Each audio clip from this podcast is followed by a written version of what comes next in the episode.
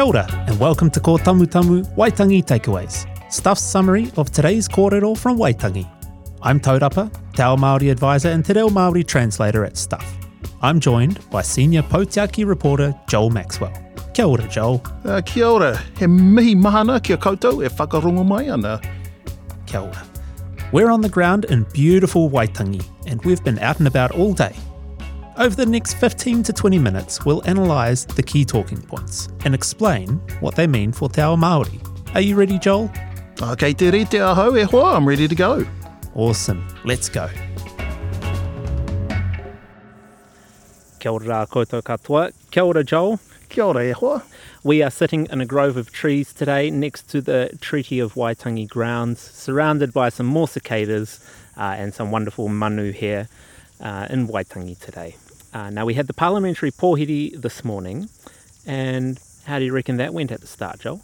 Well, it's been it's been a busy old morning, and I haven't had a chance yet to have a coffee um, at all today. So it's a bit of cruel and unusual punishment for me. Apologies ahead of time if I'm a bit slow. Um, but speaking of cruel and unusual punishment, uh, a certain speaker for the Tangata Whenua side, uh, Mr. Shane Jones, was delivering a bit of it himself today to his former colleagues. He was, yes. We had up on the Taumata, on the Pāremata side, we had a whole range of MPs. Obviously, we had, you know, the Prime Minister, Chris Hipkins. We also had Leader of, of the Opposition, uh, Christopher Luxon, uh, and a few other notables there, but in particular was David Seymour. Uh, and Shane Jones did throw a little bit of uh, kōrero his way, didn't he? Yes, it was a bit of it was a very generosity of spirit from Shane Jones in sharing some of his mātauranga, some of his knowledge of uh, whakapapa. So essentially, he stood up from what I could see and and, and delivered to David Seymour, who, I, I, to put it politely, people might be surprised has whakapapa Māori, doesn't he? Mm. Uh, and Ngāpuhi, I think, my understanding. Shane Jones stood up and and gave him his whakapapa. He delivered it in front of everybody. Yes. He went right back as far as he could and he listed every single generation and lined it all the way down to David Seymour right in front of him. Yes. And then, if that wasn't a power move enough, he then said, I suggest you consult your whakapapa and please live up to it. yes. I mean, to some, you could, and it's what I love about speaking speaking at Pōwhiri Lights, the Whai Kōrero. There's so many layers to this. At the very, at the most superficial level, level, it's oh, here's an uncle giving you your fucker whakapapa, telling you your, your ancestors. But once you start digging underneath, there's a, there's, it's a dig at David Seymour, hmm. and it, it cuts quite deep. I would imagine if you're David Seymour being lectured on your own fucker whakapapa with the, with that sort of associated implication that you don't really know it. Do you think that it was a bit of a, a situation where he lulled him into a false sense of security at the start? And you you might think, oh, this is a very wholesome thing. He's listening to his whakapapa. Nice. He's paying homage to those. then he just goes and throws this little challenge down. It's like, maybe you're not quite worthy of the whakapapa that I've just listed. Yeah, I think it was. And, and obviously, they're, they're used to the cut and thrust of, um, of Parliament, but there's something different about this. There's something deeply personal. And um, I think for David Seymour, I think he, if I was him, I'd be feeling a, I'd, you know, I'd be feeling a little bit slighted. I'd be feeling a little bit angry, and maybe I'd be feeling a little bit bad if I didn't know that whakapapa myself. Yeah, potentially. Um, but we won't dwell on that too much no, we've longer. got, we've got more Seymour content. we have a few more things to talk about, don't we? Yeah. Um, not too many other kōrero uh, challenges thrown down by the, the tangata whenua. Yeah. Um, so afterwards, we actually started off with our tangata, uh, our manuhiri, and Rawiri Waititi Yes. opened up for us. He's the uh, co-leader of the Maori Party of Te Pāti Māori. Uh, he is also the MP for Te Waiariki. And Rawiri Waititi spoke completely in Te Reo Māori, obviously. Goes without saying that he was going to do that. Um, and he had a l- nice little wholesome kōrero at the start. He said, Kia kaha ki te whakararuraru i tēnei whare. Uh, and he was talking metaphorically, of course, about uh, te whare pāremata in this case. Um, he was a kanohi, he was a, a representative. He was speaking on behalf of, um, obviously, Te Pāti Māori, but Te Whare Pāremata, the Parliament in general. And he was actually encouraging the tangata whenua and Māori in general Yeah. to continue to fight their cause and to, to throw these raruraru at Parliament. Yeah, I mean, it's all part of a fine line that he walks, that the, uh, the Te Pāti Māori walks as well, that they're in this institution, this huge symbolic institution uh, for something that they fight against all the time, colonialism. They're inside it. Um, so he's got to walk that line in which he's encouraging Māori outside it to give it a bit of stick whilst he's in there. You know, and that's the challenge for the Māori Party to actually achieve stuff through the mechanisms of colonisation as they would see it. So that, I, I thought that was fascinating and, and good on him. I mean, yeah, everybody should give a little bit of polite stick, a bit Yeah. of raru to uh, to the politicians. That's right, and I think it was it was definitely apt that he was opening up the the kōrero on that side of the taumata.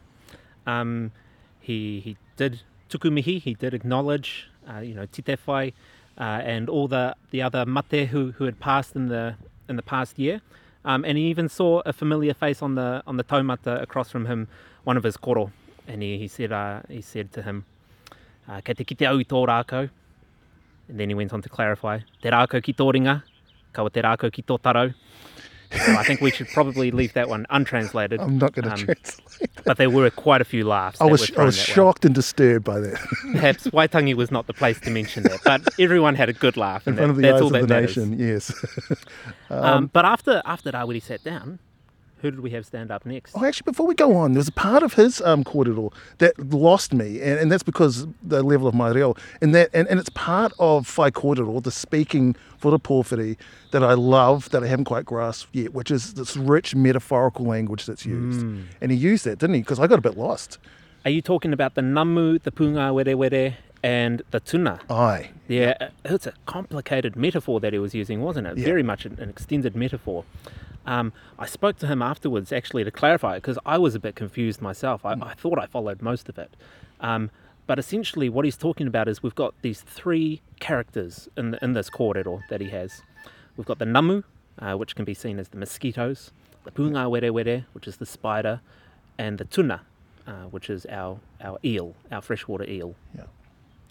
and the namu um, are, are really the people, the, the kōrero from Te Tiriti o Waitangi, um, and all the raru, all the all the little challenges that we've got. He mentioned that the pūngāwerewere is a metaphor for the crown, and the pūngāwerewere eat the namu. So they're actually eating all of the, the raru raru here, they're, they're, they're lapping up all the kōrero, Yeah. but they're still a problem. Pūngāwerewere can still be a problem. And he mentioned to me that the only way to get rid of the pūngāwerewere in this instance is to find the tuna.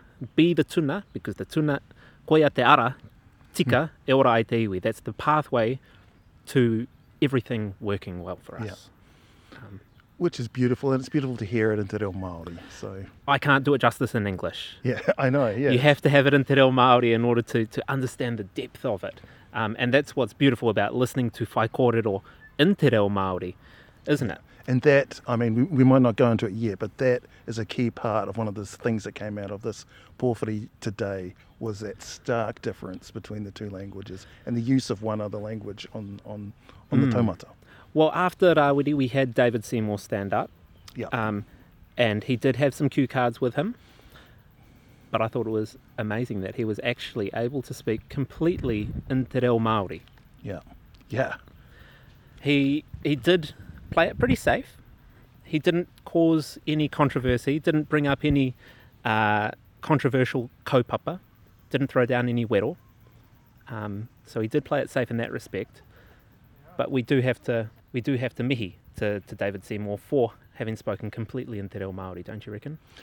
Yes, this brings on so many complicated feelings within me, Todub. you know, uh, whilst, you know, I, I, as a journalist, I'm always, if I'm doing news, I, you know, bal- find balance in all the stories. But I've, I've always I've doubted Act's commitment to things Māori.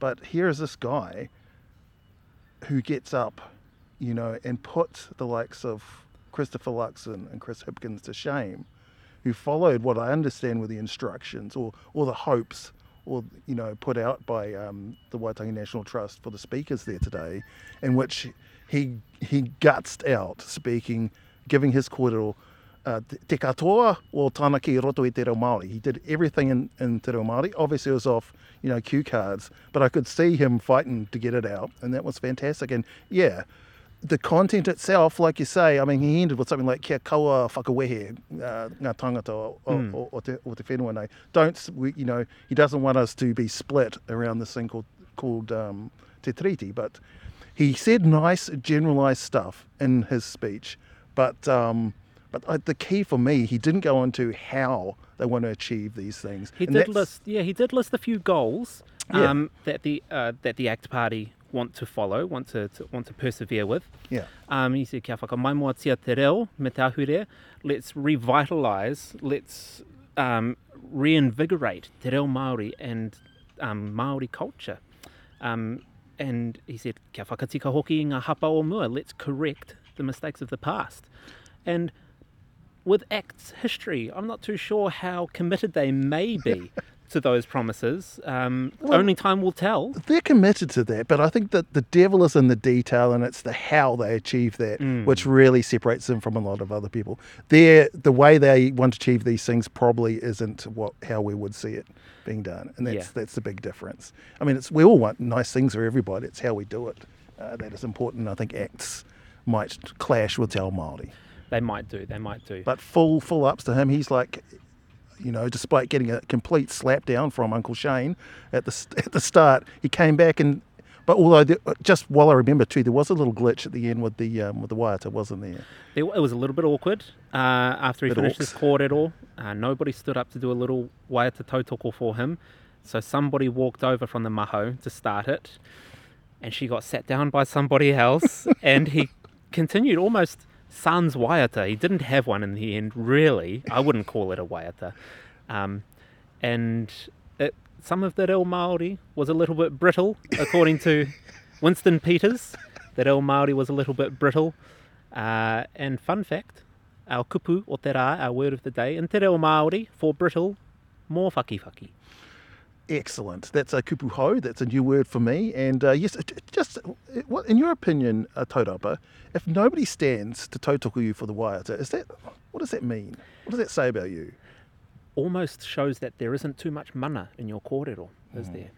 There's nothing wrong with starting a waiata yourself. We saw that with Rawiri. Yeah. Rawiri started his own one, and there was lots of mana in his kōrero. Yeah. I think it's always really good to be prepared and organise things, these things before you get on the marae. Yes. This is not something to be sorted out in the moment, though. Yeah.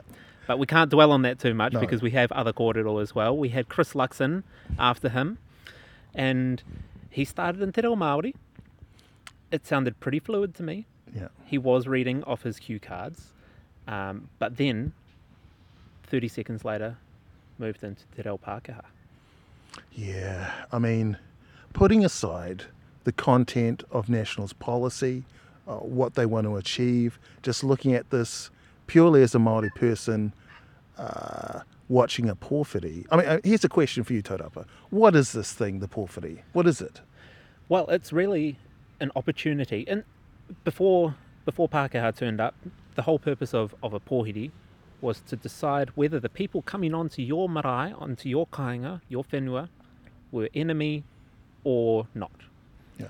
And so the idea of a pōhiri is to set down some kōrero so that the tangata whenua can decide for themselves whether the people who are coming on are going to be friendly or not. Yeah. So essentially, it's a way of of making, or I mean, moving. It's connecting, isn't it? They would often discuss, you know, familiar connections. Uh, and yeah, so and take it from there. It's just it seems like uh, Christopher Luxon's uh, kōrero really didn't fulfil much in the way of, of what you would expect from a whai kōrero. No, no, I don't think so. He did focus quite a lot on business kōrero. There was a lot of talk about inflation, um, cost of living, um, all those sorts of crises which are affecting everybody. Uh, and he did mention how you know, it, it is affecting Maori. And if we actually sit down and ask Maori what they want, he said that a lot of what they're saying, all the kōrero he is hearing, is pretty much what New Zealanders want generally. Um, I think perhaps there are a few more things that Maori want that the general population don't want, uh, but Mr. Luxon did not quite touch on those in his kōrero. Yeah, getting without getting into the content of it, I think the spirit of it just didn't match for me. Didn't mesh with the spirit of a pōwhiri. And you know he could have zoomed that in. He could have zoomed in a speech from Wellington. You know for all of the for all of the mana and the dig you know and the dignity that he brought to that role. He just wasn't in the spirit of it, and, and it gives me a little bit of pause about that. His speech could have happened at any place. Yes, It, it wasn't yes. Waitangi specific. Yeah, He could have put this speech on anywhere Yeah. and it would have still worked. So, in that respect, perhaps it wasn't tailored specifically enough. Yeah, yeah, and it just didn't flow with the spirit of the day, you know, which was really disappointing to me, given that you know he's had a bit of time now to start getting prepped. We would hope that all, as was mentioned previously, they should all be learning te reo Māori. They should be learning here. Yeah, and even a short speech isn't beyond them now. And that's what I think was really great about David Seymour's, um, even though it was short, completely in te reo Māori, has a lot of mana in that respect. Yeah, Um, and people don't want to come along to Waitangi to hear the politics, ne? That's what Rawiri said. Me kawe kōrero porotiki, me kōrero poropisi. That was his kōrero. Let's not talk about politics. Let's talk about the. And Yes. he, he, that's where his extended metaphor came out of, talking about the prophets and all those, all those things about how Te Ao Māori used to work and how we should follow those in order to actually make Te Ao Māori work again the way it should. yeah, and I mean this event, events like this Pōwhiri obviously favour the likes of Rawiri in a sense, in that he's totally familiar with the so environment. comfortable, isn't Yeah, he? When he yeah. gets up there, he knows exactly how to play the room, how to make everybody, you know, fall onto his side. He- Yeah. He, knows the things to say. But also, everybody loves a tryer, and there's a lot of respect to be gained if you get up there and give it a shot. Absolutely. Even if it is difficult to understand that all that might be spoken, uh, because it might be a bit uh, disjointed at times. Yeah. Having I- said that, though, Chris Hipkins did stand and he, he delivered a bit of Reo Māori as well from his cue cards. Yeah.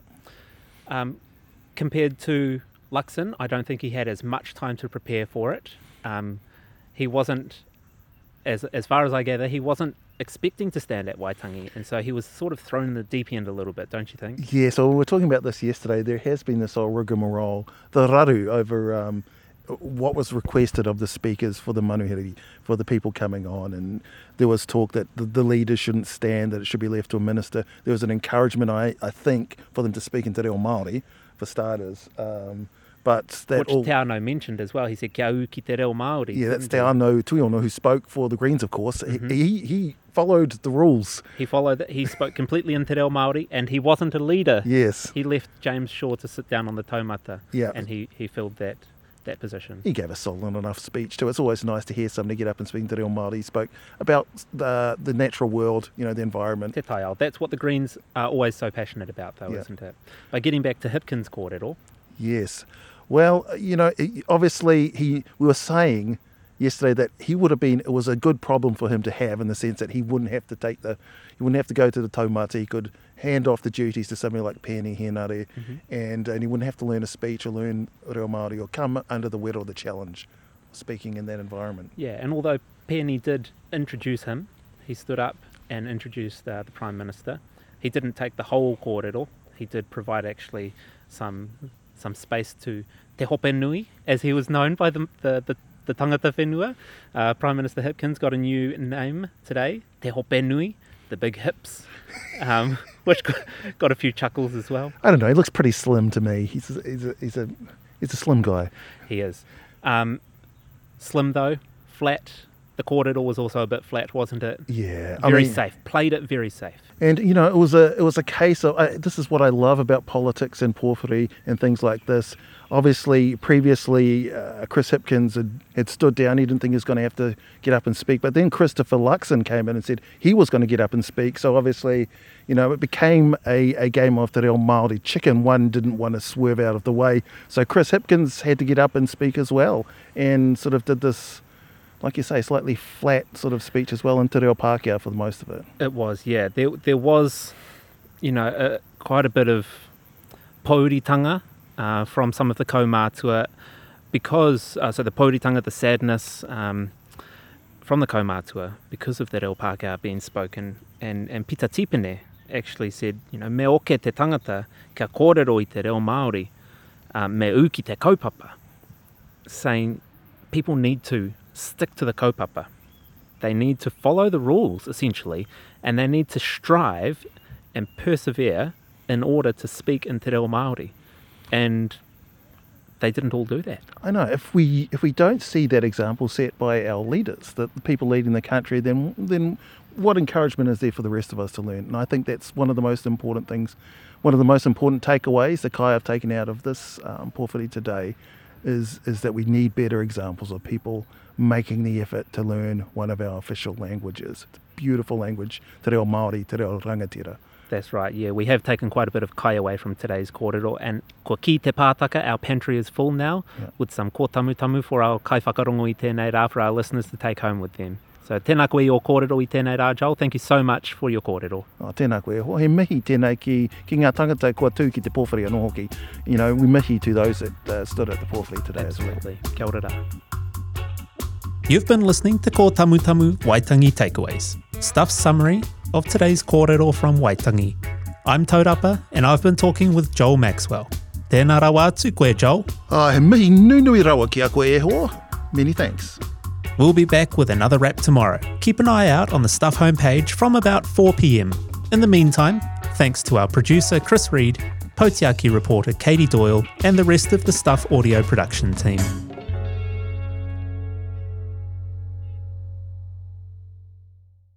Prepare for an unfiltered journey through the harsh realities of infertility. My name's Nadine Higgins. I'm a broadcaster, a journalist, and I've been trying to make a baby with my husband. That's me, I'm Dan, and we reckon infertility is lonely enough without making it a dirty little secret.